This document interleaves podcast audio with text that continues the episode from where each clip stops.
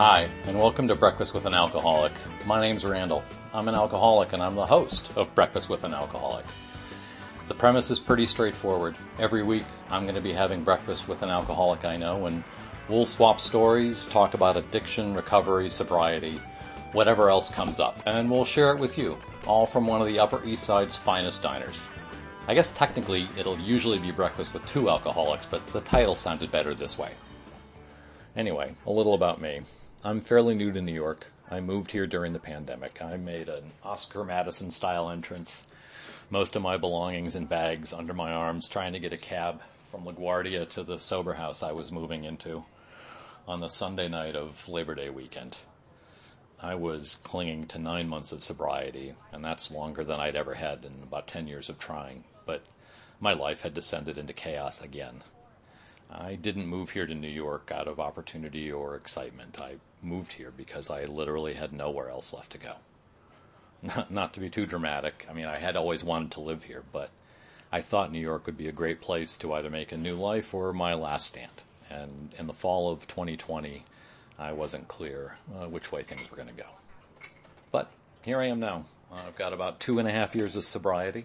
I have a sponsor, a couple of sponsees. It turns out it was New Life, not Last Stand. After so many soul crushing failures, relapses, losses, I finally found my footing. So, as I thought about what to do next, start a podcast seemed like the only rational thing to do. And the idea for this was, as you might expect, breakfast with an alcoholic. I actually have a lot of those. I realized one morning over pancakes with a friend of mine, a very alcoholic friend of mine, that our conversation about addiction and recovery and all the stuff that comes with that, it was actually pretty interesting. At least I thought. Uh, I know there are lots of pretty accurate and compelling depictions and accounts of addiction out there already, but I still think there's room for people talking uh, honestly about what happened to them, how they recovered, and how they got their lives back, how they navigate life in sobriety here in New York. Alcoholism affects something like 17 million people in the United States, roughly one out of 12 drinkers. It's the third leading preventable cause of death, not far behind tobacco and it claims nearly 90,000 people a year. And yet, there's still a reluctance to treat alcoholism like the terrible disease it is. It's a complicated issue because it's just so hard to understand.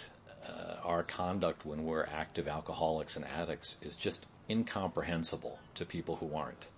And I think a lot of people wonder why alcoholics don't just stop drinking if things are so out of control, so horrible. There are reams of studies showing that alcoholism is not a function of poor judgment or lack of willpower or personal resolve. It's a bona fide disease, and it attacks and alters the physical structure of our brain. It's a disease that's frighteningly difficult to treat and overcome, and I'm pretty sure it's the only disease where, once you're diagnosed with it, the most commonly prescribed long term treatment is to read a book that was written in the 1930s and attend meetings with other people who've read the same book. But that brings us to Alcoholics Anonymous. Founded in the 1930s by Bill Wilson and Dr. Bob, AA was literally a stroke of genius, years, decades ahead of its time, and it maps out a plan for living that, if carefully followed, has literally saved millions of alcoholics. AA meetings are often portrayed as groups of pretty scruffy, down on their luck smokers sitting on metal folding chairs in church basements. And they add the suffix, and I'm an alcoholic, when they introduce themselves. I mean, to be fair, there's more than a little truth in that depiction, but AA is one of the few lifelines. It's a spot of hope and sometimes a way out for people afflicted with this disease. So, yes, you gather correctly. I'm a big believer in AA and I've attended a lot of meetings, more than I can count over the last 12 or 13 years. It's not really possible to accurately judge success rates, and I think a metric driven debate about the efficacy of AA misses the point. Even if AA's successes are considered entirely anecdotal, not replicable in any kind of study, it doesn't matter. I can go to any number of meetings, literally anywhere in the world, and sit in a room that's filled with alcoholics who have long term sobriety. And here's why that matters it shows that recovery is possible. the thing that kills alcoholics and addicts is the loss of hope. And just about every alcoholic I know has hit that dark spot where there's just no hope left. I know I did. AA finally showed me that it was possible to recover and rebuild my life. The people who go to meetings and share about how they got sober and how they stay sober, they're beacons of light. And when you're ready to see that light and follow that light, they'll stand with you and help guide you out. That's the miracle of AA. And there are miracles every single day in that program. But the trick is you have to be willing to see them. There are lots of different meeting formats in AA, but the common and most important part of every meeting are alcoholics sharing their strength, experience, and hope with each other, meaning the stories of their addiction and recovery. To quote the big book, and that's Alcoholics Anonymous, the fourth edition our stories disclose in a general way what we used to be like, what happened, and what we are like now. And that's the power of AA, right there. And that's also what I love about AA the way we tell each other our stories. Our stories are devastating and heartbreaking. They're full of loss and regret and grief. There are times when the stories are nearly impossible to tell or to hear. Sometimes we can barely say the words out loud.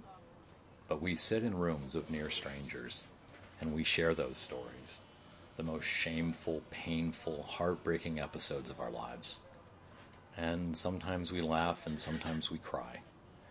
But what we always do, all of us in every one of these rooms, we treat those stories with reverence. Those stories have come with a very high price, and they're like little flickering candles of light and hope. So we treat those stories very gently and we try to find something in them to grab onto. Just a little bit of hope. If they did it, maybe I could do it. And sometimes that's enough to save us. The stories I heard, the stories that helped show me the way out, they're woven into my story now. And I believe that the power of telling and listening to those stories is what keeps me sober and that's why I'm sharing my story. It helps keep me sober, and you never know. Maybe it could help someone else. That's what we're going to do here every week. We'll sit and have breakfast. And spoiler alert, I do get pancakes a lot. We'll share stories and talk about how we saved our lives and how we stay sober. I hope you can join us. Breakfast with an Alcoholic, right here, next week. Well, that's it. I hope you enjoyed Breakfast with an Alcoholic. I know I'm already looking forward to another great breakfast soon. And I know it's Alcoholics Anonymous, but we're completely okay if you want to tell your friends about us. You can find the daily gratitude lists on Twitter and Instagram at thanksflms. Thanks for letting me share. Or you can visit thanksforlettingmeshare.substack.com. You can find the daily gratitude list there too, as well as, and importantly, episodes of Breakfast with an Alcoholic. So visit, subscribe, and visit again.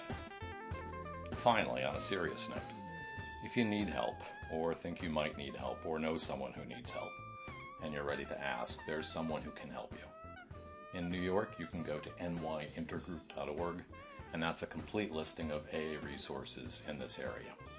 So, be well, stay groovy, call your sponsor, and join us next time on Breakfast with an Alcoholic.